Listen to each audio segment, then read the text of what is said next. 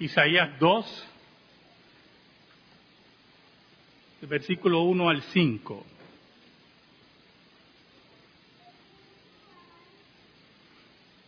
Isaías era profeta de Jehová y pertenecía a la casa real, era príncipe de Israel. Y dentro de sus labores Dios los llama para escribir este maravilloso libro y ser uno de los grandes profetas de Israel. En un tiempo Alma estudió el alma. Y que tanta profecía sobre Cristo establece. Pero en esta mañana, la profecía que nos habla Isaías tiene que ver con el reino consumado de Dios y tiene que ver con Jerusalén. Jerusalén como símbolo de la ciudad de Dios. Israel rebelde, Israel contumaz, Dios que era el Dios del pacto, del pacto, estaba comprometido porque él era el garantizador de ese pacto, a elevar a Jerusalén como centro del reino consumado de Dios. Pero ¿de qué Jerusalén estamos hablando? Oramos. Señor, perdónanos por todos nuestros pecados. En esta hora, Señor, escóndenos bajo la sombra de la cruz y que tu nombre sea glorificado. Ayúdanos, Señor, y que tu palabra llegue al corazón de tu pueblo. En el nombre de Jesús. Amén. Como profeta del sur, Dios le manda un mensaje para Judá y un mensaje para Jerusalén, como dice el versículo 1. Pero entonces el mensaje es dirigido, es revelado en relación a los postreros días, lo que en Reina Valera en el versículo 2 habla en los postreros de los tiempos, que dice que será confirmado el monte de la casa de Jehová como cabeza de los montes y será exaltado sobre los collados y correrán a él todas las naciones. Y cuando hablamos de los postreros días, hablamos de estos días, los que vivimos. Hablamos de esos días que comienzan con la predicación de Juan el Bautista. Hablamos de esos días que han sido marcados con la predicación, la vida y resurrección de Cristo. Hablamos de esos días que fueron marcados con Pentecostés, con la llegada del Espíritu de Dios, para formar ese cuerpo místico que es la iglesia. Hablamos de la extensión del Evangelio por medio de la predicación de la iglesia. Por lo tanto, los postreros días es un término, los postreros tiempos, como dice Isaías, es un tiempo extenso en el cual Dios le está diciendo al mundo, Dios le dice al mundo por medio de Jerusalén, que es la iglesia, que vengan todas las naciones a Jerusalén para oír palabra de Dios. Oiga, pero lo que yo acabo de decir es categórico. Yo he tomado a Jerusalén en la revelación de Isaías y lo he puesto como lo identifico con la iglesia. No es la Jerusalén terrenal, No es la Jerusalén sin templo, no es la Jerusalén dividida, es aquella que dice Isaías que es la cabeza de los montes y que está exaltada sobre los collados y correrán todas las naciones a ella. Si usted me acompaña a Gálatas, capítulo 4, dice lo siguiente el apóstol Pablo en el versículo 21 en adelante. Decidme lo que queréis estar bajo la ley. ¿No habéis oído la ley? Porque está escrito que Abraham tuvo dos hijos, uno de la esclava el otro de la libre. Pero el de la esclava nació según la carne, mas el de la libre por la promesa, lo cual es una alegoría, pues estas mujeres son los dos pactos. El uno proviene del monte Sinaí, el cual da hijos para esclavitud. Este es Agar, porque Agar es del monte Sinaí en Arabia. Y escuche bien lo que dice el apóstol Pablo, lea bien, y corresponde a la Jerusalén actual, pues ésta junto con sus hijos está en esclavitud. Mas la Jerusalén de arriba, la que habla Isaías, la que está sobre los collados, aquella que las naciones vienen a buscar la palabra, mas Jerusalén de arriba, la cual es madre de todos nosotros, es libre. Porque está escrito, regocíjate, oh estéril, tú que no das a luz, prorrumpe en júbilo y clama, tú que no tienes dolores de parto, porque más son los hijos de la desolada que de la que tiene marido. Así que hermanos, nosotros como Isaac somos hijos de la promesa. No pertenecemos a la Jerusalén terrenal la Jerusalén que ya ha pasado, la Jerusalén que no está viendo Isaías. Isaías está viendo esa Jerusalén fuerte, robusta, esa Jerusalén celestial, esa que está sobre los collados y llama a los hombres, a las naciones, en los postreros días, a arrepentirse de sus pecados. Mire el versículo 3 de Isaías 2. Y vendrán muchos pueblos y dirán, venid y subamos al monte de Jehová, a la casa del Dios de Jacob, y nos enseñará sus caminos y caminaremos por sus sendas, porque de Sión saldrá la ley y de Jerusalén la palabra de Jehová. Oiga, qué cosa tremenda está eso. Es aquí desde Sión, desde Sión, desde la iglesia viva, la iglesia celestial, la de arriba, que sale la ley de Dios, que sale la enseñanza correcta. No de la Jerusalén terrenal y muerta, sino de aquella que vive. Isaías, cuando tenía esta palabra, no sabemos si tenía toda la revelación el Nuevo Testamento nos dice que los profetas realmente hablaban lo que no entendían, pero obedecían a Dios. Ahora, la palabra Sión siempre se relacionó con la Jerusalén terrenal.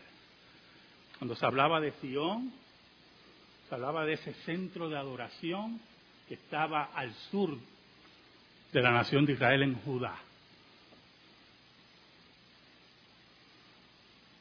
Pero Dios le dijo a esa Jerusalén, le dijo a ese Israel, por medio de Cristo, que el trabajo y el mensaje espiritual se le sería quitado y se le entregaría a otro pueblo. Y aún más, Cristo profetizó que ni en Samaria ni en Jerusalén se adoraría a Dios, porque Dios busca adoradores en espíritu y en verdad. No aquellos que buscan un lugar específico aquí en la tierra. Son aquellos que buscan al rey de Jerusalén. Por eso la mujer samaritana, cuando venía con los argumentos en su falsa espiritualidad, nuestros padres dicen que es en Samaria y ustedes dicen que en Jerusalén. Oh mujer, viene la hora. Ya la hora llegó. Que ni en Jerusalén ni en Samaria es la hora en la cual Dios busca a los verdaderos adoradores. No aquellos que miran a la Samaria, no aquellos que miran a la Jerusalén terrenal, son aquellos que por el Espíritu de Dios elevan su mirada al Cristo que Rey se sienta en la Jerusalén celestial. Ahora, pasaje, desde el punto de vista profético, es, es diverso, por no usar el término complicado. El pasaje nos habla de la primera venida de Cristo, pero también nos habla de la consumación del reino de Cristo.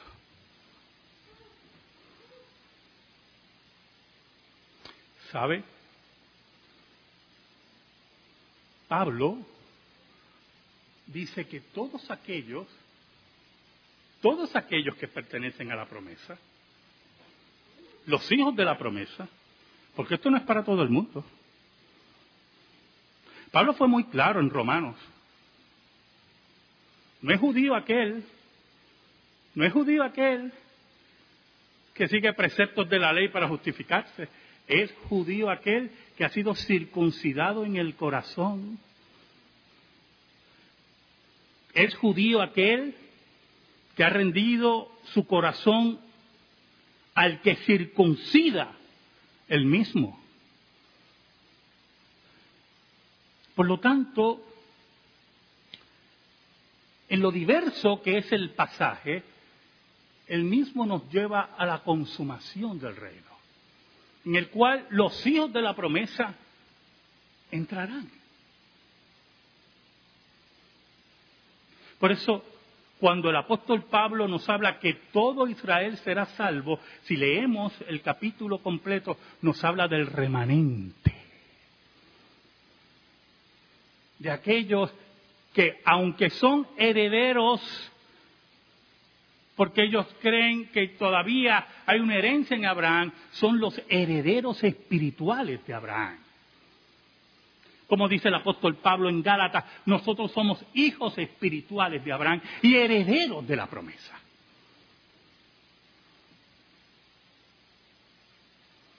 En el versículo 4, el profeta nos dice, y juzgará entre las naciones y reprenderá a muchos pueblos, y volverán sus espadas en rejas de arado y sus lanzas en hoces. No alzará espada nación contra nación, ni se adiestrarán más para la guerra. Ese pasaje está frente a las Naciones Unidas, en Nueva York. Ese pasaje que yo acabo de leer.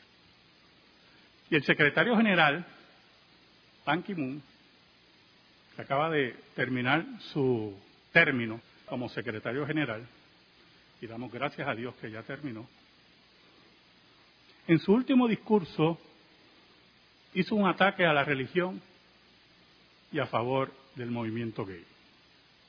Es interesante que un secretario general, que debe ser un diplomático, que debe ser una persona que busque la paz entre los pueblos, termine su mandato disparando, como dicen los muchachos, ¿verdad? de la baqueta. ¿Sabe algo, hermano? Yo quiero que usted vea la tipología de eso. No importa que pongan versículos frente a las Naciones Unidas, o usted lo ponga en su casa, o lo ponga, o yo lo ponga en un cuadro en mi casa. Yo y mi casa serviremos a Jehová y todas esas cosas. No importa si nuestro corazón no pertenece a la promesa. Porque un día nos dice Isaías que Él juzgará entre las naciones y reprenderá a muchos pueblos. Un día el secretario general de las Naciones Unidas estará frente a Cristo Jesús. Y sin blasfemar, Dios me libre, yo me imagino, con mucho respeto a todos los reformados que me están escuchando en Latinoamérica y me despirarán mañana, y me harán pedazos en las redes sociales, yo creo que Jesús le va a preguntar a Ban Ki-moon, ¿qué decía frente a las Naciones Unidas que tú eras secretario? Yo creo que del terror no se va a acordar de nada. Ese día, hermano, como dice Isaías, vendrá la verdadera paz. Porque Jesucristo volverá como leímos en Apocalipsis, y juzgará con vara de hierro a las naciones y pisará el lagar de Dios. Y Dios pondrá no la paz romana, sino la paz de Dios, la verdadera paz donde los hijos de la promesa viviremos para siempre. Mire hermano, Juan en Apocalipsis tuvo una visión.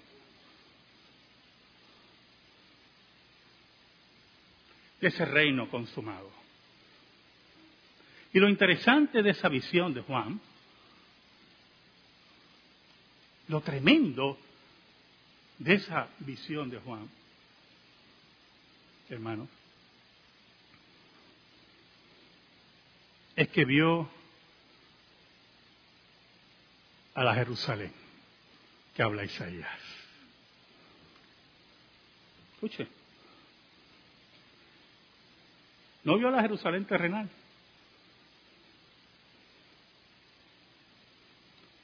Apocalipsis 21, versículo 9, en adelante, vino uno de los ángeles y le dijo a Juan, vino entonces a mí uno de los ángeles que tenían las siete copas llenas de las siete plagas postreras, y habló conmigo diciendo, ven acá y yo te mostraré la desposada, la esposa del Cordero.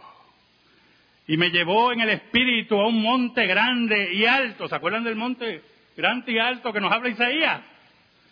Me llevó a un monte alto y grande, dice Juan.